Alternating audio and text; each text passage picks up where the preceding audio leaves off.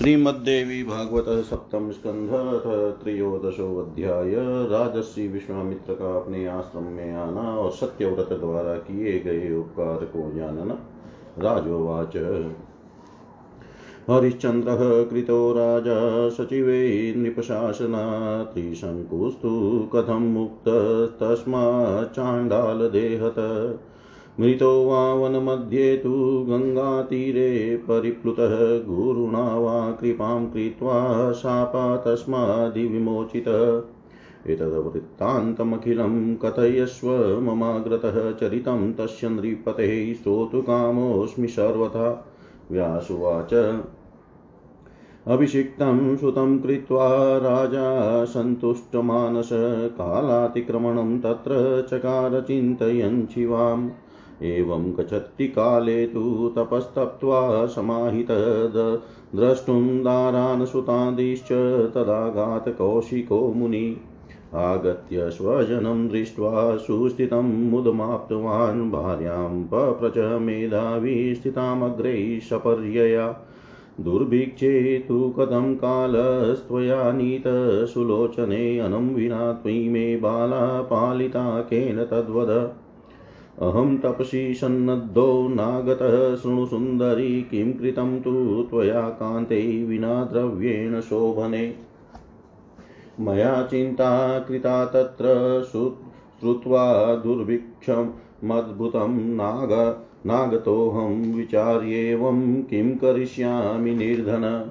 अहं प्यतीवामोरुपीडितः क्षुद्धया वने प्रविष्टश्चौरभावेन कुत्रचिवपचालये।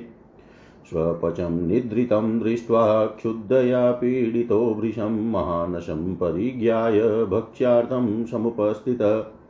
यदा भाण्डं समुद्घाट्य पक्वं स्वतनुजामिषं गृह्णामि भक्षणार्थाय तदा दृष्टस्तु तेन वै। पृष्टकस्त्वं कथं प्राप्तो गृहे मे निशिसादरं ब्रूहि कार्यं किमर्थं त्वम् उद्घाटयसि भाण्डकम्? इत्युक्तस्वपचेनाहं क्षुद्धया पीडितो वृषं तमवोचं सुखे शान्ते कामं गद्गदया गिरा। ब्राह्मणोऽहं महाभागतापसक्षुदयार्दितः चौरभावं नु प्राप्तो भक्ष्यं पश्यामि भाण्डके। चोरभावेन सम्प्राप्तोऽस्म्यतिस्थे महामते क्षुदितोऽस्मि ददस्वाज्ञां मांसं मद्मिं सुसंस्कृतम् विश्वामित्र उवाच, स्वपचस्तु वचः श्रुत्वा मामुवाच सुनिश्चितं। भक्ष्यं माँ, भक्ष्यं मा कुरु वर्णागृहजानिहि स्वपचालयम्। दुर्लभं खलु मानुष्यं तत्रापि च द्विजन्मतः द्विजत्वै ब्राह्मणत्वं च दुर्लभं वेत्सि किं नहि। दुष्टाहारो न कर्तव्य सर्वथा लोकमिच्छता ग्राह्यामनुना प्रोक्ता कर्मणा सप्तचान्त्यजा। त्याज्योऽहं कर्मणा विप्र स्वपचो नात्र संशय निवारयामि भक्ष्या त्वां न लोभेनाञ्जसा द्विज। वर्णशङ्करदोषोऽयं मायातु त्वां द्विजोतम विश्वामित्र उवाच सत्यं वदसि धर्मज्ञमतिस्ते विशदान्त्यज। तथाप्यामिदं धर्मस्य सूक्ष्ममार्गं ब्रवीम्यहं। देहस्य रक्षणं कार्यं सर्वदा यदि मानद। पापशान्ते पुनः कार्यं प्रायश्चित्तं विशुद्धये दुर्गतिस्तु भवेत् पापादनापदीनचापदी। मरणात्क्षुधितस्यात् नरको नात्र संशय तस्माक्षुधापहरणं कर्तव्यं शुभमिच्छता। तेनाहं चौर्यधर्मेण देहं रक्षेप्यतान्त्यज अवर्षणे च चौर्येण यत् पापं कथिनं बुधै। यो न वर्षति पर्जन्यस्ततु तस्मै भविष्यति विश्वामित्र उवाच इत्युक्ते वचने कान्ते पर्जन्यः सहसा पतत्। गगनाधस्तिहस्ताभिधाराभिरभिकाङ्क्षितः मुदितोऽहं घनं वीक्षय वर्षन्तं विद्युता सह तदाहं तद्गृहं त्यक्त्वा निःसृतः परया मुदा कथय त्वं वारारोहे कालो नितस्त्वया कथम् कान्तारे परमः क्रुधक्षयकृतपराणि नामिह व्यासुवाच इति तस्य वचः श्रुत्वा पतिमाह प्रियं वदा।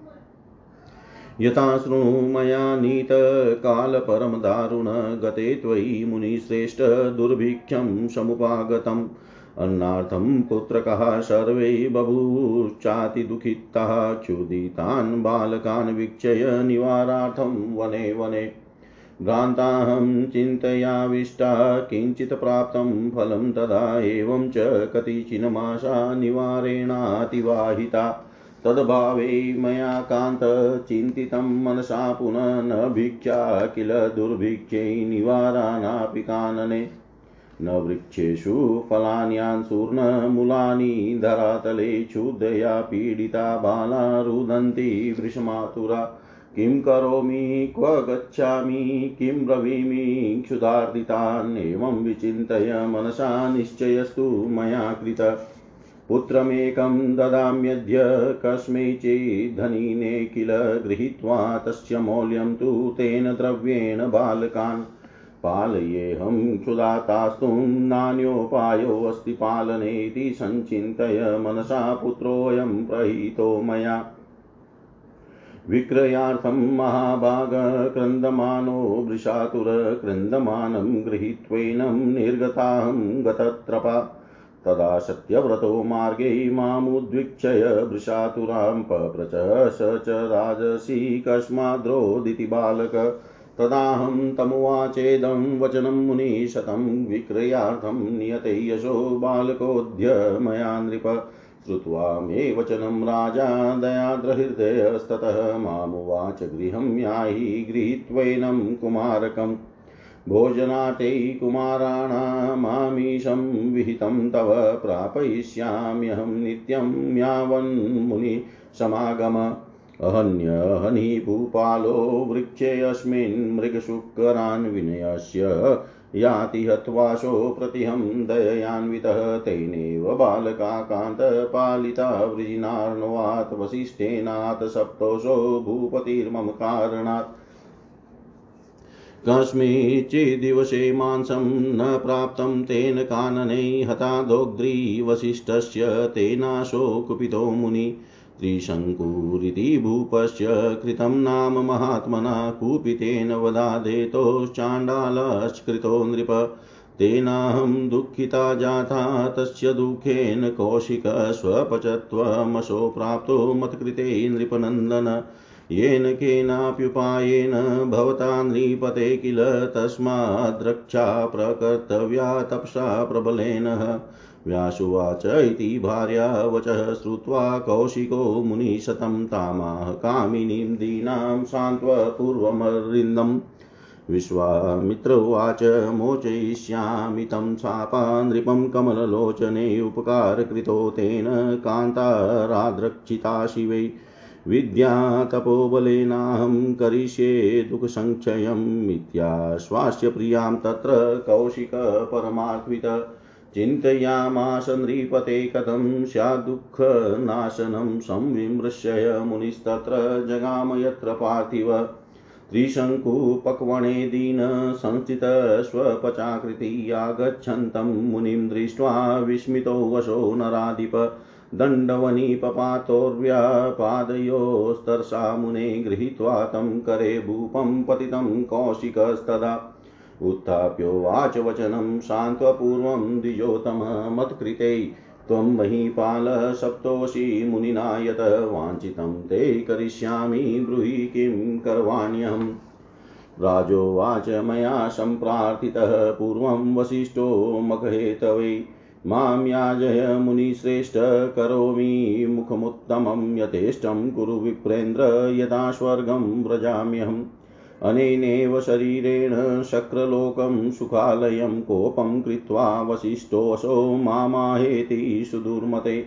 मानुषेण हि देहेन स्वर्गवास कुतस्तव पुनः मयोक्तो भगवान् स्वर्गलुब्धेन चानग। अन्यं पुरोहितं कृत्वा यक्षेऽहं यज्ञमुत्तमं तदा तेनेव सप्तोऽहं चाण्डालो भवपामर। इत्येतकथितं सर्वं कारणं शापसम्भवं मम दुःखविनाशाय समर्थोऽसि मुनीश्वर। इत्युक्त्वा विररामाशौ राजा रुजार्दितः कौशिकोऽपि निराकर्तुं शापं तस्य व्यचिन्तयत्। कौशिकोऽपि निराकर्तुं शापं तस्य व्यचिन्तयत् राजा जनमे जय बोले, हे व्यास जी राजा त्रिशंकु के आदेश से सचिवों ने हरिश्चंद्र को राजा बना दिया, किंतु स्वयं त्रिशंकु ने उस चांडाल देह से मुक्ति कैसे प्राप्त की? वे वन में कहीं मर गए अथवा गंगा तट पर जल में डूब गए अथवा गुरु वशिष्ठ ने कृपा करके उन्हें साप से मुक्त कर दिया। यह संपूर्ण वृतांत आप मेरे समक्ष कहिए। मैं राजा त्रिशंकु का चरित्र भली भांति सुनना चाहता हूँ। व्यास जी बोले, हे राजन, अपने पुत्र का राज्याभिषेक करके राजा त्रिशंकु का चित बहुत प्रसन्न हुआ और वे वहीं जंगल में कल्याणकारिणी भगवती जगदम्बा का ध्यान करते हुए समय व्यतीत करने लगे। इस तरह कुछ समय बीतने के बाद कौशिक मुनि एकाग्रचित होकर तपस्या पूर्ण करके अपनी पत्नी तथा पुत्रों आदि को देखने के लिए अपने आश्रम में आए। वहाँ आकर अपने स्त्री पुत्र आदि को स्वस्थ देख कर वे परम हर्षित हुए। मेधावी ऋषि ने पूजा के लिए आगे स्थित अपनी भार्या से पूछा, हे सूर्य ने दुर्भिक्ष की स्थिति में तुमने समय कैसे व्यतीत किया? तुमने अन्न के बिना इन बालकों को किस उपाय से पाला, यह मुझे बताओ।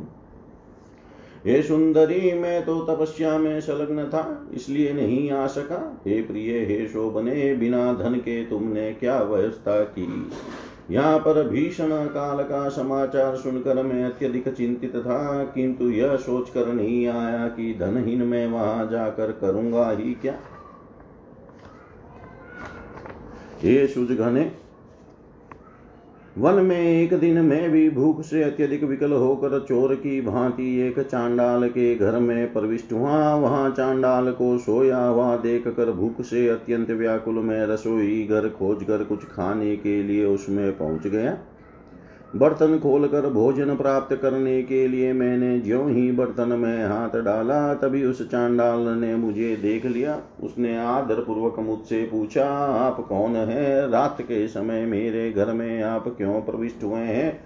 और मेरे बर्तन को क्यों खोल रहे हैं? आप अपना उद्देश्य बताइए। हे सुंदर केशों वाली, चांडाल के ये पूछने पर क्षुदा से अत्यधिक पीड़ित में गदगद वाणी में उससे कहने लगा हे महाभाग, मैं एक तपस्वी ब्राह्मण हूँ। मैं भूख से विकल होकर, चोरी के विचार से युक्त होकर यहाँ आया हूँ और इस बर्तन में कोई खाने की वस्तु देख रहा हूँ। हे महामते, चोरी के विचार से यहाँ आया हुआ मैं आपका अतिथि हूँ। इस समय मैं भूखा हूँ, अतः आप मुझे आज्ञा दीजिए, जिससे मैं आपके द्वारा भली भांति पकाए गए पदार्थ का भक्षण करूँ। विश्वामित्र बोले, हे सुंदरी, मेरी बात सुनकर चांडाल ने मुझसे कहा ये चारों वर्णों में अग्रगण्य, इसे चांडाल का घर जानिए। अतः आप मेरे यहाँ भोजन मत कीजिए, क्योंकि एक तो मानव योनि में जन्म पाना दुर्लभ है, उसमें भी द्विज ब्राह्मण क्षत्रिय तथा विश्व के यहाँ बड़ा ही दुर्लभ है। द्विजों में भी ब्राह्मण कुल में जन्म तो सर्वथा दुर्लभ है, क्या आप इसे नहीं जानते हैं उत्तम लोक की कामना करने वाले व्यक्ति को कभी भी दूषित आहार ग्रहण नहीं करना चाहिए। भगवान मनु ने कर्मानुसार सात जातियों को अंत्यज मान कर उन्हें अग्राह्य बतलाया है। हे विप्र, मैं चांडाल हूँ, अतः अपने कर्म के अनुसार त्याज्य हूँ, इसमें कोई संदेह नहीं है। हे द्विज, मैं अपना धर्म समझ कर ही आपको भोजन करने से रोक रहा हूँ, न कि अपने पदार्थ के लोभ से। हे द्विजवर वर्ण संकरता का दोष आपको न लगे, केवल यही मेरा अभिप्राय है। विश्वामित्र बोले, हे धर्मज्ञ, तुम सत्य कह रहे हो। हे अंत्यज, तुम्हारी बुद्धि अत्यंत विशाल है, फिर भी मैं तुम्हें आपत्ति काल में पालनीय धर्म का सूक्ष्म मार्ग बता रहा हूँ। हे मानद, मनुष्य को चाहिए कि जिस किसी भी उपाय से शरीर की रक्षा करे इसमें यदि कोई पाप हो जाए तो बाद में पाप से मुक्ति के लिए प्रायश्चित कर लेना चाहिए। आपत्ति काल में किए गए पाप कर्म के कारण दुर्गति नहीं होती, किंतु सामान्य समय के लिए, कि सामान्य समय में किए गए पाप के कारण दुर्गति अवश्य होती है। भूख से मरने वाले को नरक होता है। इसमें संदेह नहीं है। अतः अपने कल्याण की इच्छा रखने वाले को भूख मिटाने का प्रयत्न करना चाहिए। हे अंत्यज, इसीलिए मैं भी चोर कर्म से अपने देह की रक्षा कर रहा हूँ। विद्वानों ने कहा है कि अनावृष्टि के समय चोरी करने से जो पाप होता है, वह पाप उस मेघ को लगता है जो पानी नहीं बरसाता है। विश्वामित्र बोले, हे प्रिय, मेरा ऐसा यह वचन कहते ही आकाश से हाथी की सूंड की तरह मोटी धार वाली मनोभिलषित जल वृष्टि सहसा होने लगी। बिजली की चमक के साथ बरसते हुए मेघ को देख कर मैं अत्यंत आनंदित हुआ। उसी समय उस चांडाल का घर छोड़कर मैं परम प्रसन्नता पूर्वक बाहर निकल पड़ा। हे सुंदरी, अब यह बताओ कि तुमने प्राणियों का विनाश करने वाले उस अत्यंत भीषण समय को इस मन में किस प्रकार बिताया? व्यास जी बोले, हे राजन, पति की यह बात सुनकर उस प्रिय भाषिणी स्त्री ने पति से कहा, हे मुनिश्रेष्ठ, मैंने जिस प्रकार उस अत्यंत कष्टकारी समय को व्यतीत किया, उसे आप सुनिए। आपके चले जाने के बाद यहाँ काल पड़ गया था। मेरे सभी पुत्र अन्न के लिए बहुत दुखित हुए। बालकों को भूखा देख कर घोर चिंता से ग्रस्त में निवार जंगली धान्य के लिए वन वन घूमती रही। उस समय मुझे कुछ फल मिल गए। इस प्रकार निवार अन्न के द्वारा मैंने कुछ महीने व्यतीत किए। एकांत उसके भी समाप्त हो जाने पर मैं मन ही मन पुनः सोचने लगी। इस वन में अब निवारान भी नहीं मिल रहा है और इस काल में भिक्षा भी नहीं मिल सकती। वृक्षों पर फल नहीं रह गए और धरती में कंदमूल भी नहीं रहे। भूख से पीड़ित बालक व्याकुल होकर बहुत रो रहे हैं। अब मैं क्या करूँ? कहाँ जाऊँ? और भूख से तड़पते हुए इन बालकों से क्या कहूँ? ऐसा सोचकर मैंने मन में यही निश्चय किया कि किसी धनी व्यक्ति के हाथ आज अपने एक पुत्र को बेचूँगी और उसका मूल्य लेकर उस द्रव्य से, भूख से पीड़ित अपने बालकों का पालन करूँगी। क्योंकि इनके पालन पोषण का कोई दूसरा उपाय नहीं रह गया है। अपने मन में यह विचार करके मैंने इस पुत्र को बेचने का दृढ़ निश्चय कर लिया। हे महाभाग उस समय मेरा यह पुत्र व्याकुल होकर ज़ोर ज़ोर से रोने चिल्लाने लगा, किंतु मैं निर्लज होकर अपने रोते चिल्लाते इस पुत्र को लेकर घर से निकल पड़ी। उसी समय राजसी सत्यव्रत ने मार्ग में मुझे अति व्याकुल चितवाली को देख कर पूछा कि यह बालक क्यों रो रहा है? हे मुनिवर, तब मैंने उनसे यह वचन कहा, हे राजन, मैं इस बालक को आज बेचने के लिए जा रही हूँ। तब मेरी बात सुनकर राजा का हृदय दया से भर गया और उन्होंने मुझसे कहा, तुम इस बालक को लेकर अपने घर लौट जाओ। जब तक मुनि विश्वामित्र लौट कर आ नहीं जाते, तब तक तुम्हारे इन बालकों के भोजन के लिए सामग्री प्रतिदिन तुम्हारे यहाँ पहुँचा दिया करूँगा। तभी से दयालु राजा सत्यव्रत प्रतिदिन कुछ भोज्य सामग्री इस पेड़ पर रखकर चले जाते थे। एकांत उन्होंने ही संकट के सागर से इन बालकों की रक्षा की, किंतु मेरे ही कारण राजा सत्यव्रत को मुनि वशिष्ठ का साप का भागी होना पड़ा। किसी दिन राजा सत्यव्रत जंगल में कोई सामग्री नहीं पा सके, तब उन्होंने वशिष्ठ जी की दूध देने वाली गाय मार डाली। से मुनि वशिष्ठ उन पर बहुत कुपित हुए। कुपित महात्मा वशिष्ठ ने राजा का नाम त्रिशंकु रख दिया और गौवध करने के कारण राजा को चांडाल बना दिया।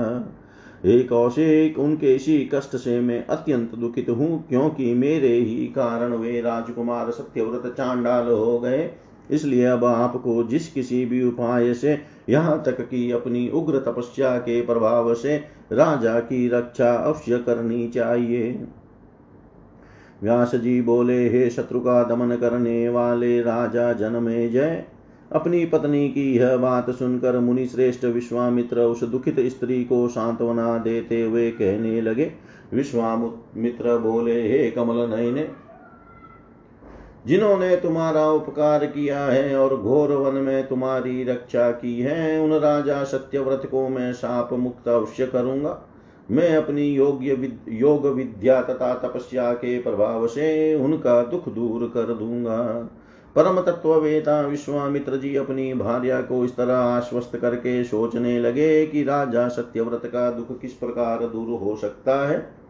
तब भली भांति विचार करके मुनि विश्वामित्र उस स्थान पर गए जहाँ राजा सत्यव्रत त्रिशंकु दीन अवस्था को प्राप्त होकर चांडाल के रूप में एक कुटिया में रह रहे थे। मुनि को आते देख कर राजा त्रिशंकु विस्मय में पड़ गए वे तत्काल। मुनि के चरणों पर दंड की भांति गिर पड़े। तब भूमि पर पड़े हुए राजा को हाथ से पकड़कर द्विज श्रेष्ठ विश्वामित्र ने उठाया और उन्हें सांत्वना देते हुए यह वचन कहा, हे राजन, मेरे ही कारण वशिष्ठ मुनि ने आपको साप दिया है, अतः मैं आपकी सारी कामना पूर्ण करूँगा। अब आप बताइए कि मैं आपका कौन सा कार्य करूँ? राजा बोले, पूर्व काल में मैंने यज्ञ कराने के लिए वशिष्ठ जी से यह प्रार्थना की थी। हे मुनिश्रेष्ठ, मैं महान यज्ञ करना चाहता हूँ, अतः आप मुझसे यज्ञ संपन्न कराइए। हे विप्रेंद्र, आप मेरा यह अभिष्ट कार्य कीजिए, जिससे मैं स्वर्ग चला जाऊँ। मैं इसी मानव देह से सुखों के निधान इंद्र लोक जाना चाहता हूँ। इस पर वशिष्ठ मुनि ने क्रोधित होकर मुझसे कहा, अरे दुर्बुद्धि, इस मानव शरीर से तुम्हारा स्वर्ग में वास कैसे हो सकता है? तब स्वर्ग की उत्कट लालसा वाले मैंने भगवान वशिष्ठ से पुनः कहा, हे निष्पाप, तब मैं किसी अन्य को पुरोहित बनाकर वह श्रेष्ठ यज्ञ आरंभ करूँगा। उसी समय उन्होंने मुझे यह साप दे दिया। हे नीच, तुम चांडाल हो जाओ। हे मुनीश्वर, इस प्रकार मैंने साप पाने का सारा कारण आपसे कह दिया। अब एकमात्र आप ही मेरा दुख दूर करने में समर्थ हैं। कष्ट की पीड़ा से व्यथित राजा त्रिशंकु इतना कहकर चुप हो गए और विश्वामित्र जी भी उनके साप को दूर करने का उपाय सोचने लगे। इति श्रीमद्देवी भागवते महापुराणे अष्टादशसाहस्रयां संहितायां सप्तमस्कन्धे त्रिशङ्कुशापोद्वाराय त्रिशङ्कुशापोद्धाराय विश्वामित्रसान्त्वनवर्णनं नाम त्रयोदशोऽध्यायः सर्वं श्रीशां सदाशिवार्पणम् अस्तु। ॐ विष्णवे नमः। ॐ विष्णवे नमः। ॐ विष्णवे नमः। श्रीमद्देवी भागवत सप्तम स्कंध, अथ चतुर्दशो अध्याय विश्वामित्र का सत्यव्रत त्रिशंकु को शरीर स्वर्ग भेजना वरुण देव की आराधना से राजा हरिश्चंद्र को पुत्र की प्राप्ति। व्यासुवाच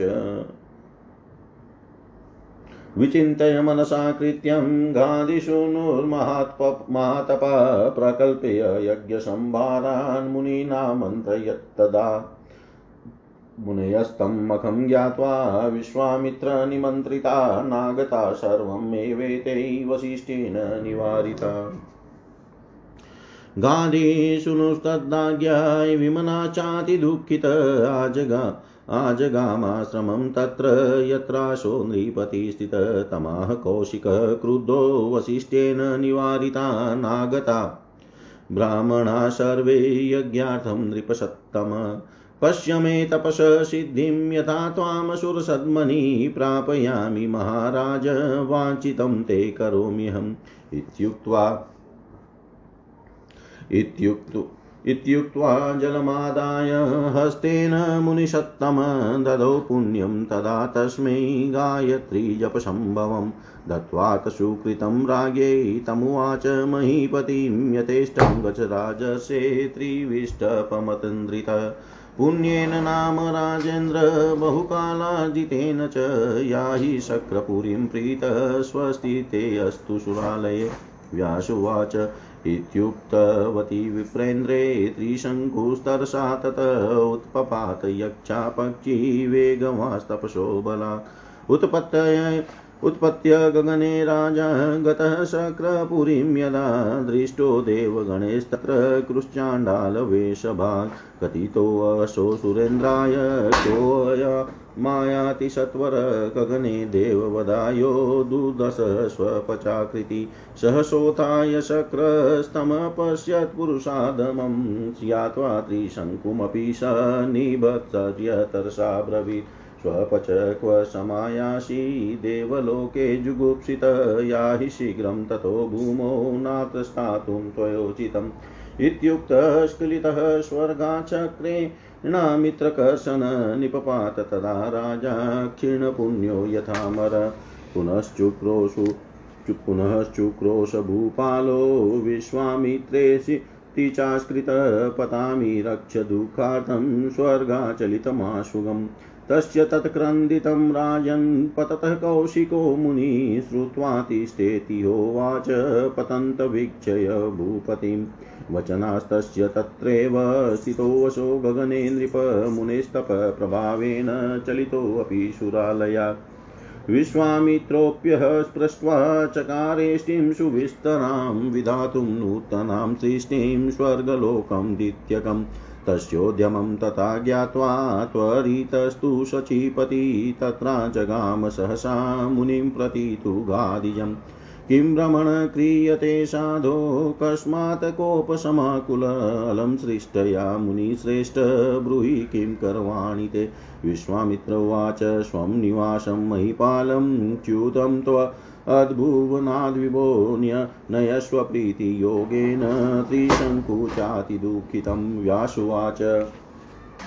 तस्य तं निश्चयं ज्ञात्वा तुराषाढतिशङ्किततपोबलं विदित्वोग्रमो मित्योवाच वासव। दिव्यदेहं नृपं कृत्वा विमानवरसंस्थितम् आपृच्छय कौशिकं शक्रोऽगमनिज्य तदा गते शक्रे तु वै स्वर्गं तत विश्वामित्रः सुखं प्राप्य स्वाश्रमेषु स्थितो भव। हरिश्चन्द्रोऽत तच्छ्रुत्वा विश्वामित्रोपकारकं पितुः स्वर्गमनम् पितुः स्वर्गमनं कामं मुदितो राज्यमन्वसा अयोध्याधिपतिः क्रीडां चकार स भार्यया रूपयौवनचातुर्ययुक्तया प्रीतिसंयुतातीतकाले युवती न सा गर्भवती अभूत। तदा चिन्तातुरो राजा बभूवातीव दुःखित। वसिष्ठस्याश्रमं गत्वा प्रणम्य शिरसा मुनिम् अनपत्य त्वजां चिन्तां गुरुवे समवेदयत् देवज्ञो वशी भवान् कामं मन्त्रविद्याविशारद उपायं कुरु धर्मज्ञ सन्ततेर्मम नामानद अपुत्रस्य गतिर्नास्ति जानासि द्विजशतं, कस्मादुपेक्षसे जानन् दुःखं मम च शक्तिमा। कलविकास्त्विमे धन्या ये शिशुं लालयन्ति मन्दभाग्योऽहं निशं चिन्तयामि दिवानिशम् व्यासुवाच। इत्याकर्ण्यं मुनिस्तस्य निर्वेदमिश्रितं वच, सञ्चिन्तय मनसा सम्यक् तमुवाच विदेशुत। वसिष्ठुवाच, सत्यं ऋषे महाराज, संसारे अस्मिन् विद्यते। अनपत्यत्वजं दुःखं यत्तथा दुःखमद्भुतं। तस्मात् त्वमपि राजेन्द्र वरुणं यादशां पतिं समाराधय यत्नेन स ते कार्यं करिष्यति। वरुणादधिको नास्ति देवसन्तानदायक। तमाराधय धर्मिष्ठकार्यसिद्धिर्भविष्यति देवं पुरुषकारश्च माननीया विमो नृभिः उद्यमेन विना कार्यसिद्ध। उद्यमेन विना कार्यसिद्धिसञ्जायते कथं? न्यायतस्तु नरैः कार्यमुद्यमस्तत्त्वदर्शिभिः कृते तस्मिन् भवेत् सिद्धिर्नान्यथा नृपशतम्। इति तस्य वचः श्रुत्वा गुरोरमिततेजस प्रणम्यया निर्ययो राजा तपसे कृतनिश्चय। गङ्गातीरे शुभे स्थाने कृतपद्मासनो नृप। ध्यायन् पाशधरं चिते चचार दुश्चरं तप। एवं तपस्यतस्तस्य प्रचेता दृष्टिगोचर। कृपया भुन्महाराज प्रसन्नमुखपङ्कज, हरिश्चन्द्रमुवाचेदं वचनं यादशाम्पति वरं वरय धर्मज्ञ तुष्टोऽस्मि तपसा तव। राजोवाच, अनपत्योऽस्मि देवेश, पुत्रं देहि सुखप्रदं ऋणत्रयापहारार्थमुद्यमोऽयं मया कृत। नृपस्य वचनं श्रुत्वा प्रगल्भं दुःखितस्य च स्मितपूर्वं ततः पाशीतमाह पुरतः स्थितम्। वरुणुवाच पुत्रो यदि भवेद्राजन् गुणी मनसि वाञ्छित, सिद्धे कार्य ततः पश्चात् किं करिष्यसि मे प्रियं यदि त्वं तेन पुत्रेण माँ यजेता विशङ्कित, पशुबन्धेन तेनेव ददामि नृपते वरम्। राजोवाच, देव मे मास्तु वन्द्यत्वं यजिष्येऽहं जलाधिप पशुं कृत्वा सुतं पुत्रं सत्यमेतद्ब्रवीमि ते। वन्द्यत्वे परमं दुःखम् असह्यं भुवि मानद शोकाग्निशमनं नृणां तस्मादेहि सुतं शुभम् वरुणुवाच, भविष्यति सुतः कामं राजन गच गृहाय वे सत्यं तद्वचनं कार्यं यद्ब्रवीषि ममाग्रत। व्यासुवाच, इत्युक्तो वरुणेनाशो हरिश्चन्द्रो गृहं ययो, भार्यायै कथयामाश वृत्तान्तं वरदाञ्जनम् तस्य भार्या शतं पूर्णं बभुवाति मनोहरं पटराज्ञी शुभासेव्या धर्मपत्नी पतिव्रता। काले गते यतः सा गर्भं ददार वरवर्णिनी बभूव मुदितो राजा श्रुत्वा दोहत् चेष्टितं कारयामाश विधिव संस्कारा नृपतिस्तदा मासे यत दशमे पूर्णेषु शुभे शाशुभे दिने ताराग्रहबलोपेते पुत्रं देवसुतोपमं पुत्रे जाते नृपः स्नात्वा ब्राह्मणे परिवेष्टित चकार जातकर्मादो दतो दानानि भूरिश राज्ञचाति प्रमोदो अभूतपुत्र जन्मसमुद्भव बभूव परमोदारो धनधान्यसमन्वित विशेषदानसंयुक्तो गीतवादित्रसङ्कुल विशेषदानसंयुक्तो गीतवा गीतवात्रितः सङ्कुलो व्यास जी बोले, हे राजन महातपस्विनी गादी पुत्र विश्वामित्र ने यज्ञ अनुष्ठान का विचार करके यज्ञ संबंधी सामग्रियाँ जुटाकर सभी मुनियों को निमंत्रित किया। तत्पश्चात विश्वामित्र के द्वारा निमंत्रित किए गए मुनिगण उस यज्ञ के बारे में जानकर भी वहाँ नहीं आए, क्योंकि वशिष्ठ जी ने उन सबको आने से मना कर दिया था। यह जानकर गादी पुत्र विश्वामित्र खिन मनस्क तथा अति दुखित हुए और उस आश्रम में आए, जहाँ राजा त्रिशंकु विराजमान थे। कुपित विश्वामित्र ने उन त्रिशंकु से कहा, हे मुनिश्रेष्ठ, वशिष्ठ जी के मना कर देने के कारण सभी ब्राह्मण तो यज्ञ में नहीं आए। किंतु हे महाराज, मेरे तप का वह प्रभाव देखिए, जिसे मैं आपको अभी सुरलोक पहुंचाता हूँ और आपकी अभिलाषा पूरी करता हूँ। यह कहकर मुनि श्रेष्ठ विश्वामित्र ने हाथ में जल लेकर गायत्री जप से अर्जित अपना समस्त पुण्य उन्हें दे दिया। राजा को अपना पुण्य देकर विश्वामित्र ने उन पृथ्वीपति से कहा, हे से अब आप अपने अभिष्ट स्वर्ग लोक को जाइए। हे राजेंद्र, बहुत दिनों से मेरे द्वारा अर्जित किए गए पुण्य से अब आप प्रसन्नता पूर्वक इंद्र लोक जाए और वहाँ देवलोक में आपका कल्याण हो। व्यास जी बोले, हे राजन, विप्रेंद्र विश्वामित्र के इतना कहते ही, राजा त्रिशंकु मुनि के तपोबल से बड़े वेग से उड़ने वाले पक्षी की भांति तुरंत ऊपर की ओर उड़े।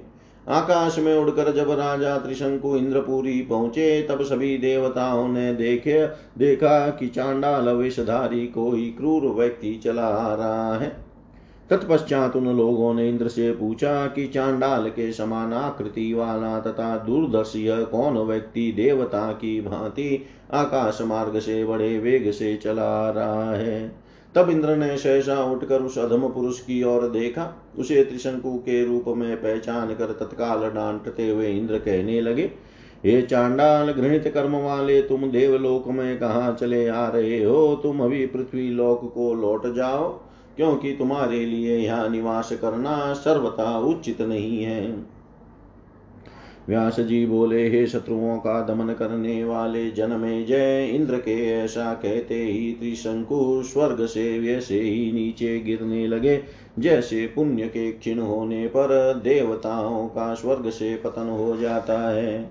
तब राजा त्रिशंकु वहीं से बार बार चिल्लाने लगे, हे विश्वामित्र हे विश्वामित्र, मैं स्वर्ग से च्युत होकर बड़े वेग से नीचे की ओर गिर रहा हूँ।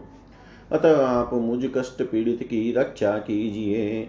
हे राजन, गिरते हुए त्रिशंकु का करुण क्रंदन सुनकर तथा उन्हें नीचे की ओर गिरते देखकर विश्वामित्र ने कहा, वहीं रुक जाइए। हे राजन, यद्यपि त्रिशंकु देवलोक से च्युत हो चुके थे तथापि मुनि विश्वामित्र के ऐसा कहते ही उनके तपोबल के प्रभाव से वे त्रिशंकु वहीं पर आकाश में ही स्थित हो गए। तत्पश्चात विश्वामित्र ने नई सृष्टि की रचना द्वारा दूसरा स्वर्ग लोक बनाने के लिए जल का स्पर्श करके एक दीर्घकालीन यज्ञ आरंभ किया। उनके उस प्रकार के प्रयत्न को जानकर इंद्र गादी पुत्र मुनि विश्वामित्र के पास तुरंत आ पहुँचे। इंद्र बोले, हे भ्रमण आप, हे भ्रमण आप यह क्या कर रहे हैं? हे साधो, आप कुपित क्यों हैं? हे मुनि श्रेष्ठ आप दूसरी सृष्टि मत कीजिए और बताइए कि मैं आपका कौन सा कार्य करूँ? विश्वामित्र बोले, हे विभो, आपके लोक से च्युत होकर अत्यंत दुख में पड़े हुए राजा त्रिशंकु को आप प्रेम पूर्वक अपने निवास स्थान स्वर्ग लोक में ले जाइए। व्यास जी बोले, हे राजन, विश्वामित्र का वह निश्चय जानकर इंद्र को बहुत भय हुआ। उन्होंने मुनि का उग्र तपोबल समझकर कहा, ठीक है। तत्पश्चात राजा को दिव्य शरीर वाला बनाकर तथा उन्हें एक उत्तम विमान पर बैठा कर इंद्र ने विश्वामित्र से आज्ञा लेकर अपनी पूरी के लिए प्रस्थान किया। राजा त्रिशंकु सहित इंद्र के स्वर्ग चले जाने के उपरांत विश्वामित्र सुखी होकर अपने आश्रम में निश्चिंत होकर रहने लगे। इधर राजा हरिश्चंद्र मुनि विश्वामित्र के द्वारा किए गए अपने पिता के स्वर्ग गमन संबंधी उपकार को सुनकर अत्यंत हर्षित हुए और राज्य शासन करने लगे। अयोध्यापति हरिश्चंद्र रूप यौवन तथा चातुर्य से संपन्न अपनी भार्या के साथ प्रेम पूर्वक विहार करने लगे। इस प्रकार बहुत समय व्यतीत हो जाने पर भी जब वह युवती रानी गर्भवती नहीं हुई, तब राजा बड़े चिंतित तथा दुखी हुए। इसके बाद वशिष्ठ मुनि के आश्रम में जाकर तथा मस्तक झुकाकर उन्होंने, उन्हें प्रणाम करने के पश्चात उन्होंने संतान उत्पन्न होने के कारण अपनी चिंता व्यक्त करते हुए गुरु से कहा हे धर्मज्ञ, हे मानद, आप महान ज्योतिर्विद तथा मंत्र विद्या के परम विद्वन है, विद्वान है। अतः आप मेरे लिए संतान प्राप्ति का कोई उपाय कीजिए। हे द्विज श्रेष्ठ आप तो जानते ही हैं कि पुत्रहीन की गति नहीं होती। मेरे दुख को जानते हुए तथा उसे दूर करने में समर्थ होते हुए भी आप उपेक्षा क्यों कर रहे हैं? ये गौरैया पक्षी बड़े धन्य हैं जो अपने शिशु का लालन पालन कर रहे हैं। मैं भी ऐसा भाग्यहीन हूँ जो सदा दिन रात चिंतित रहता हूँ। व्यास जी बोले, हे राजन, उनकी व्यथा भरी वाणी सुनकर ब्रह्मा जी के पुत्र वशिष्ठ जी भली भांति मन में विचार करके उनसे कहने लगे। वशिष्ठ जी बोले, हे महाराज, आप ठीक कह रहे हैं। जो दुख पुत्र न होने के कारण होता है, वैसा अद्भुत दुख इस संसार में नहीं है। अतएव हे राजेंद्र, आप प्रयत्न पूर्वक जलाधिपति वरुण देव की आराधना कीजिए, वे ही आपका कार्य करेंगे। हे धर्मिष्ठ वरुण देव से बढ़कर कोई दूसरा संतान दाता देवता नहीं है। इसलिए आप उन्हीं की आराधना कीजिए, इससे आपका प्रयोजन अवश्य सिद्ध हो जाएगा। मनुष्यों का भाग्य तथा पुरुषार्थ इन दोनों का आदर करना चाहिए, क्योंकि बिना उद्योग किए कार्य सिद्धि कैसे हो सकती है? हे नृपश्रेष्ठ, तत्वदर्शी मनुष्य को न्याय पूर्वक उद्योग करना चाहिए। वैसा करने से सिद्धि अवश्य मिलती है, अन्यथा नहीं। अपरिमित तेज वाले उन गुरु गुरु वशिष्ठ की यह बात सुनकर राजा हरिश्चंद्र ने तप करने का निश्चय किया और गुरु को प्रणाम करके वे निकल पड़े। राजा हरिश्चंद्र गंगा नदी के तट पर एक शुभ स्थान में पद्मासन लगाकर बैठ गए और अपने मन में पाशधारी वरुण देव का ध्यान करते हुए कठोर तप करने लगे। हे महाराज, इस प्रकार तप करने वाले उन राजा हरिश्चंद्र पर कृपा करके प्रसन्न मुख कमल वाले वरुण देव उनके समुख प्रकट हो गए। जलाधिपति वरुण देव ने हरिश्चंद्र से यह वचन कहा, हे धर्मज्ञ, आपके तप से मैं प्रसन्न हूँ, आप मुझसे वर मांगिए। राजा बोले, हे देवेश, मैं संतानहीन हूँ, अतः आप मुझे सुखदायक पुत्र दीजिए। मैंने देव ऋण ऋषि ऋण और पितृण इन तीनों ऋणों से मुक्त होने के लिए यह तप उद्यम किया है। तब दुखित राजा का यह प्रगल्भ वचन सुनकर वरुण देव अपने समुख स्थित राजा हरिश्चंद्र से मुस्कुराते हुए कहने लगे, वरुण बोले, हे राजन, यदि आपको मनोवांचित गुणवान पुत्र उत्पन्न हो, तब मनोरथ पूर्ण हो जाने के पश्चात आप मेरा कौन सा प्रिय कार्य करेंगे? हे राजन, यदि आप शंका रहित भाव से उस पुत्र को बलि पशु बनाकर मेरा यज्ञ करें तो मैं आपको वर प्रदान करूँगा। राजा बोले, हे देव, मैं संतानहीन न रहूँ। हे जलादीप, मैं उस पुत्र को बलि पशु बनाकर आपका यज्ञ करूँगा। मैं आपसे यह सत्य कह रहा हूँ, हे मानद, इस पृथ्वी लोक में मनुष्यों के लिए संतान न होने का दुख अत्यंत असह्य होता है। अतः आप मुझे कल्याणकारी तथा मेरी शोकाग्नि को शांत करने वाला पुत्र प्रदान कीजिए। वरुण बोले, राजन, आपको अपनी कामना के अनुकूल पुत्र प्राप्त होगा। अब आप घर लौट जाइए, किंतु अभी मेरे सामने आपने जो वचन कहा है, उसे सत्य कीजिएगा। व्यास जी बोले, वरुण देव के ऐसा कहने पर राजा हरिश्चंद्र घर चले गए और वरदान संबंधी सारा वृतांत अपनी रानी से कहा। उनकी एक सौ परम सुंदर रानियाँ थी। उनमें से कल्याणी तथा पतिव्रता सेव्या ही उनकी प्रधान धर्म पत्नी तथा पटरानी थी। कुछ समय बीतने पर सुंदरी सेव्या ने गर्भ धारण किया। तब उनकी गर्भकालीन विलासा को सुनकर राजा परम प्रसन्न हुए। उस समय राजा ने विधि पूर्वक पुंसवन आदि सभी संस्कार संपन्न कराए। दसवां महीना पूरा होने पर रानी ने नक्षत्र तथा ग्रह के उत्तम प्रभाव से युक्त शुभ दिन में देवपुत्र के समान कांतिमान पुत्र को जन्म दिया। पुत्र के जन्म लेने पर राजा ने ब्राह्मणों के साथ जाकर स्नान करके सर्वप्रथम बालक का जात कर्म संस्कार किया और बहुत दान दिए। पुत्र का जन्म होने से राजा को परम प्रसन्नता हुई। उस समय उन्होंने धन धान्य से युक्त होकर परम उदारता पूर्वक अनेक प्रकार के विशिष्ट दान दिए और गीत वाद्यों के साथ महोत्सव मनाया। इति श्रीमद्देवी भागवते महापुराणे अष्टादशसहस्रयां संहितायां सप्तमस्कन्धे वरुणकृपया सेव्यायां पुत्रोत्पत्तिवर्णनं नाम चतुर्दशोऽध्याय। सर्वं श्रीशां सदाशिवार्पणम् अस्तु ॐ विष्णवे नमः ॐ विष्णवे नमः ॐ विष्णवे नमः ॐ नमः पार्वतीपते, हर हर महादेव शम्भो